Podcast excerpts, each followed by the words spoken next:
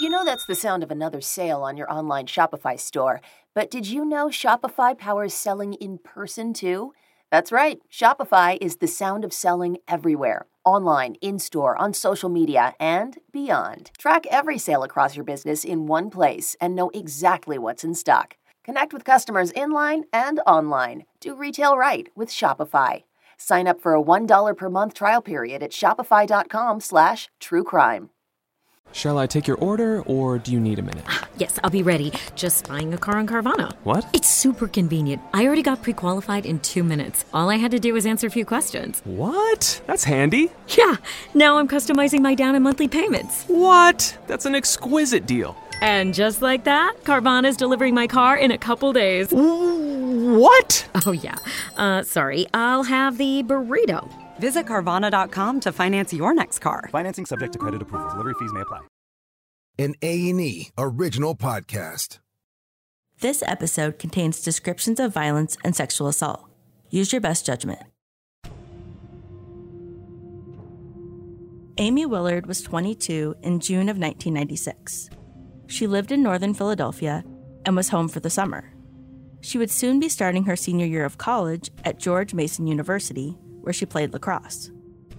Aimee was an active person and decided that over her break, she would take a course at the local community college and join a summer lacrosse league, all while looking for a job.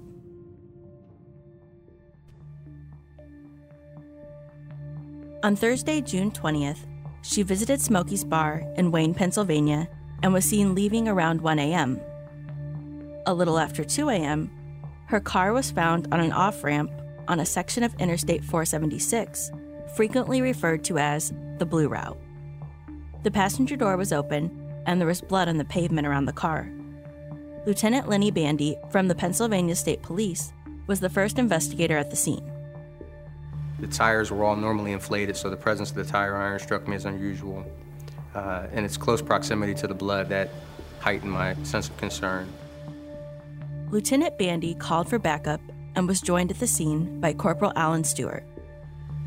My main objective at that point was to try to get this everything photographed as quickly as I could to be able to collect that evidence before it got wet. Just as he finished collecting the last of the blood evidence, it began to rain. The car was then towed to the state barracks garage for more testing. We didn't know what was going on at this point in time. We just knew that the operator of the vehicle wasn't there, and it became incumbent upon us to find out what happened to the operator. At 5:45 a.m., Aimee's mother, Gail Willard, received a call at her vacation home notifying her that a car registered in her name had been found abandoned. I knew instantly when I got the phone call that there was something drastically wrong. Gail was right.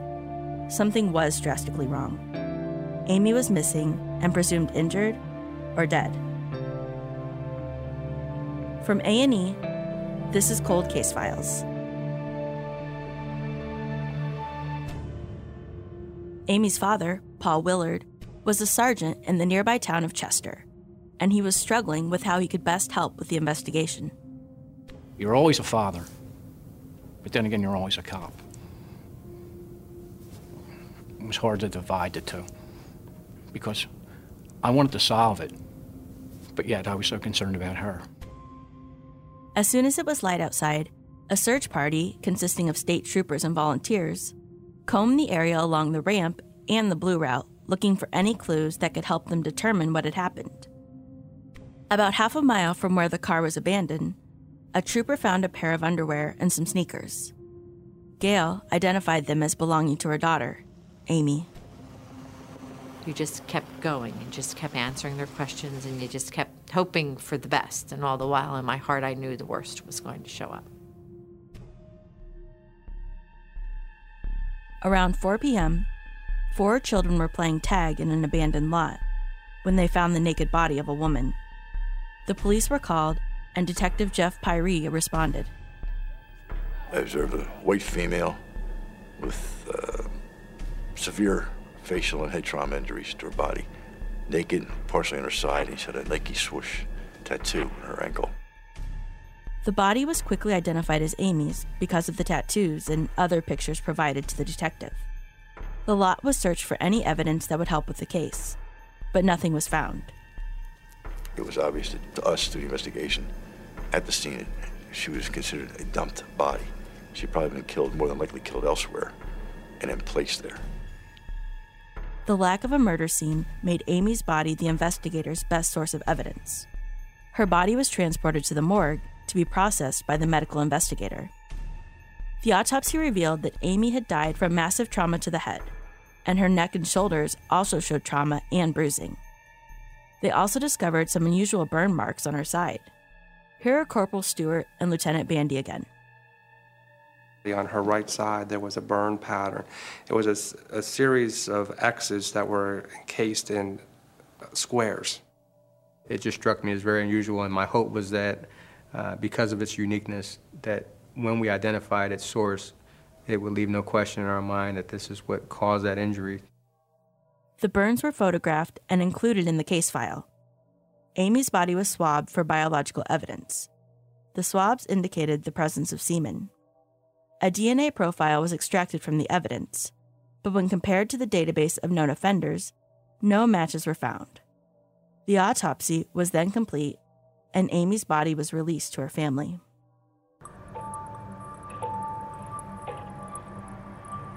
The investigation continued with the car Aimee was driving on the night that she was killed. A thorough examination resulted in no unknown fingerprints and no blood. Here's Lieutenant Bandy again. It was consistent with our belief that she exited the car and then encountered uh, her assailant outside of the car and that he had no direct contact with the car. Detectives Charles List and Greg Seltzer, experienced homicide investigators for the Delaware County DA's office, wondered why Aimee Willard got out of her car in the first place, especially in the middle of the night. This is Detective List. One of the reasons that came up as a possibility would be that, you know, someone pulled her over. List and Seltzer suspected Aimee's killer might have pretended to be a driver in distress, or a police officer tricking her into pulling over and then waiting for his chance. The two detectives investigated their theory, looking for similar styles of attack or anyone who might have had a history of using a phony police badge. A year later, they had a lot of names, but no suspects. Here's Detective Seltzer we were frustrated. I guess that's the easiest way. I, I never to the point where we wanted to give up. No, just frustrated. Whether you're a true crime sleuth or Sherlock is your middle name, June's Journey has tons of fun, unique features to keep you entertained. New investigations await. Travel back in time to the roaring 20s and even trek across the globe to follow your next lead. With more than a thousand scenes full of hidden clues, there's always something new to discover. You could meet an intriguing character in Chapter 2 and decide if he's a friend or a foe. And reach Chapter 5 to hunt down your first international clues in a lush location. Chapters are added every week, so there's always new characters to meet and places to search. You could build your very own island estate with expansive gardens and beautiful buildings. Collect scraps of information to fill your photo album and learn more about each character. Chat and play with or against other players by joining a detective club. You'll even get a chance to play in a detective league to put your skills to the test. Pick up where you left off to uncover new secrets or start your investigation today and download June's Journey. Available on Android and iOS mobile devices as well as on PC through Facebook games. On a winter night in a small community near Denver, Colorado, Jim Matthews arrived home late. He expected to find his 12 year old daughter who'd been dropped off after a Christmas concert. But when he called out, Hi, Jonelle, the house was eerily quiet. His daughter's shoes were on the floor, but she was gone. And it would be 35 years before she would be found, dead. After the discovery of Jonelle Matthews' body in 2019, the police turned their attention to a man who had told law enforcement years ago that he knew something, but they dismissed him. The man did seem obsessed with the case, but is that all he was? A true crime fanatic or a killer? Wondery and Campsite Media's podcast Suspect is back for a second season with a story that attempts to separate one man's true crime obsession from a motive for murder. Listen to Suspect wherever you get your podcasts. Hey, Prime members, you can binge the entire series ad free on Amazon Music. Download the Amazon Music app today.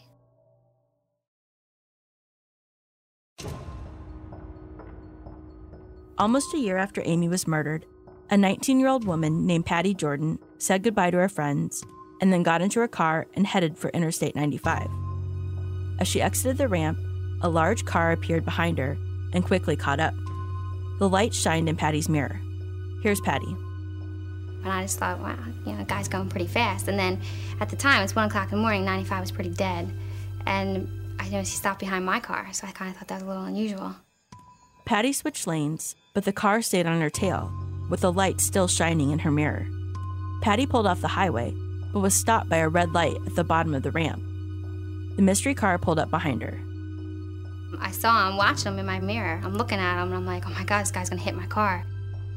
The car tapped Patty's bumper, and the man who was driving motioned for her to pull over. She stayed locked inside her car, and the man drove away, leaving a terrified Patty behind. I was so scared, and I was like, there's just, this is just not right. So I got his plate, and I thought to myself, like, you know, my, my dad, my dad will take care of that. Patty's dad was a Philadelphia police sergeant named Jack Jordan. He ran the license plate number, and it was registered to a paroled killer named Arthur Bomar. Here's a paroled murderer following my daughter the way he did for as long as he did. The insistence that he, she pull over. I just knew there was something. Jack Jordan's police instincts told him to look for a connection. And he found one the case of Aimee Willard, another cop's daughter. The sort of person who might be trained to do the right thing and stop for an accident, regardless of the circumstances. Sergeant Jordan shared his theory with Delaware County detectives Greg Seltzer and Charles List. Myself and Detective List were talking. Is this what happened to Aimee? Is it possible she was bumped and got out of the car thinking she was in an accident? I mean, this hit a possible scenario of what could have happened. Somebody bumped Aimee. It seemed to fit, so we were very excited. The detectives decided to talk to Arthur Bomar, who wasn't hard to find as he was in the county jail. Here's Detective Seltzer. He was arrested in Lower Merion for an attempted burglary. Uh, he apparently was halfway in the house when the, uh, the female saw him, uh, and she called police. He was placed under arrest for the burglary. The officers who arrested Bomar told Seltzer and List they ran the plates on their suspect's car and discovered the tags were Bomar's. The vehicle itself, however, had been stolen out of Philadelphia and belonged to a woman named Maria Cabuenos. She'd been reported missing months earlier and now had been linked to the convicted killer.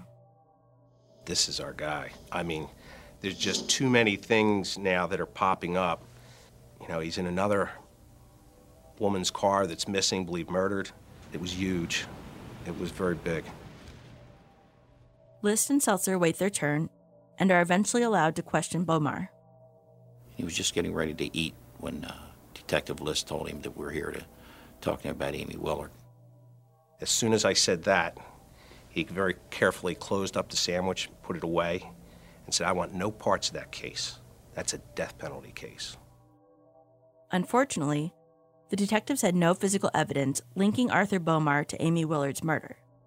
The best chance seemed to be the car Bomar was driving on the night Aimee was murdered.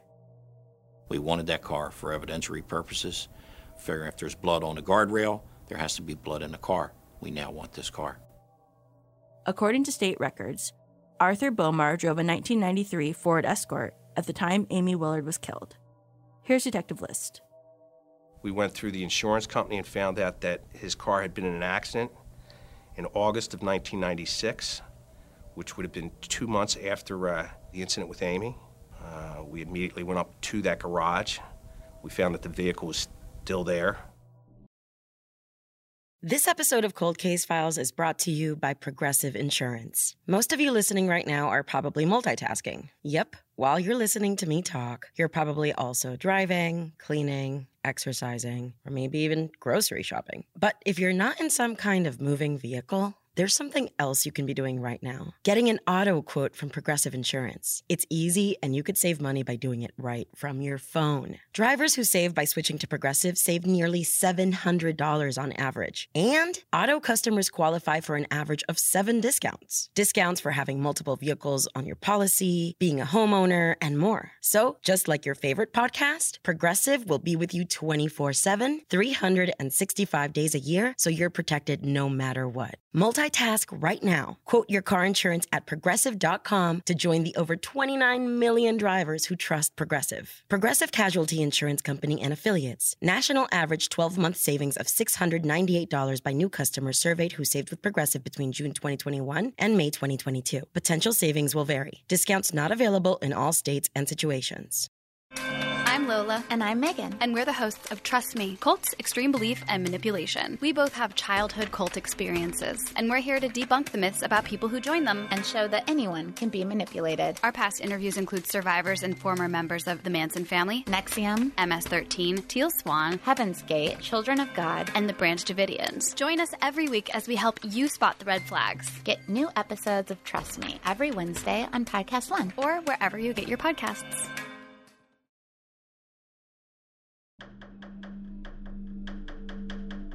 Seltzer and List had the car towed to the Pennsylvania Police Crime Lab. State troopers Alan Stewart and Harry Nelson watched as the car arrived at the yard. This is Corporal Stewart. Well, the sun now is lighting up the bottom of the car. And Harry looks at me and says, Al, you got to see the bottom of this car. On the bottom of Bomar's car was an oil pan with distinctive crosshatch markings. Stewart and Nelson recognized them as identical to the burn marks noted on Aimee Willard's side at the time of her autopsy a year and a half earlier. The link motivated the investigators to tear out the car's interior. Inside a door panel, they found their smoking gun. On the passenger side uh, door panel, they recovered blood. It matched Aimee's DNA, so that's pretty good evidence. The blood found inside Bomar's car was the first piece of science that tied the suspect to the murder. A second link soon followed. Forensics compared Bomar's DNA profile to semen taken from the victim's body. The result was a full genetic match. We believe that uh, she left Smoky Joe's, traveled the way she did to go home. We think as she came to the end of the ramp, that he probably bumped her from behind, got her to pull down the ramp slightly, and pull over to see what had happened. The investigators suspected the two struggled on the road briefly. Aimee was bleeding and perhaps knocked to the ground, leading to the strange burn marks on her body. I believe she was trying to get away from him and may have crawled underneath the vehicle to get away from him and somehow burned herself. He captured her and he put her in his car and took her to some location that we've never found. He brutally beat her, he raped her, and then he dumped her body like a piece of trash. On September 30th, 1998, the case went to the jury. The panel deliberated only a few hours before delivering its verdict. Arthur Bomar was found guilty and sentenced to death for the murder of Aimee Willard. Her parents were in the courtroom when the verdict was read and accepted the outcome with mixed emotions. This is Aimee's father, Sergeant Paul Willard. If I can be the guy that pushes the plunger, I'll do it. And have no compulsion about it. If it happens in my lifetime, I will be sitting there in the front row. And this is Aimee's mother, Gail Willard. Aimee's not coming back, no matter what happens. Aimee's not coming back. That's the only thing I really want. Would be for her to come back to life, and I can't get that. So whatever else happens. In January of 1999, three months after Arthur Bomar was convicted for Aimee Willard's murder, the bones of Maria Cabuenos were discovered in a field just outside Philadelphia. Blood found in the car Bomar was driving was matched by type to Cabuenos, and cold case detectives are convinced he's also responsible for her death. But Arthur Bomar is already facing a death sentence. No charges in the Cabuenos case have ever been filed against him. In 2014, Bomar exhausted his state appeals. when the Pennsylvania Supreme Court upheld the death sentence. There are currently 150 people on death row in Pennsylvania, including Arthur Bomar. In 2015, Governor Tom Wolf declared a moratorium on the death penalty. In the year 2000, Congress passed the Victims of Trafficking and Violence Protection Act, and it was signed into law by President Bill Clinton. Under the terms of the law, whenever a state convicts someone of murder, rape, or a dangerous sexual offense, and that person has a prior conviction for any of those offenses in a different state, it can apply to the Attorney General for $10,000 to be allocated for the cost of apprehension and prosecution of the offender. It can also request $22,500 per year for up to 5 years for costs related to incarceration. This law is commonly referred to as Aimee's Law. Cold Case Files, the podcast, is hosted by Brooke Giddings, produced by McKamey Lynn and Steve Delamater. Our executive producers are Jesse Katz and Ted Butler. Our music was created by Blake Maples. This podcast is distributed by Podcast One. The Cold Case Files TV series was produced by Kurtis Productions and is hosted by Bill Kurtis. You can find me at Brooke Giddings on Twitter and at Brooke the Podcaster on Instagram. I'm also active in the Facebook group Podcast for Justice. Check out more Cold Case Files at aetv.com or learn more about cases like this one by visiting the A&E Real Crime blog at aetv.com slash realcrime. All month long on Pluto TV, stream the biggest Tyler Perry movies free. Watch your favorites like Madea's Witness Protection and Madea's Big Happy Family. Join Tyler Perry as he goes on a couples retreat with Sharon Leal in Why Did I Get Married? Or Idris Elba and Gabrielle Union in the Tyler Perry directed film Daddy's Little Girls. Plus, Pluto TV has hundreds of channels with thousands more movies and TV shows available on live and on demand. Download the free Pluto TV app on all your favorite devices and start streaming now. Pluto TV. Drop in, watch free.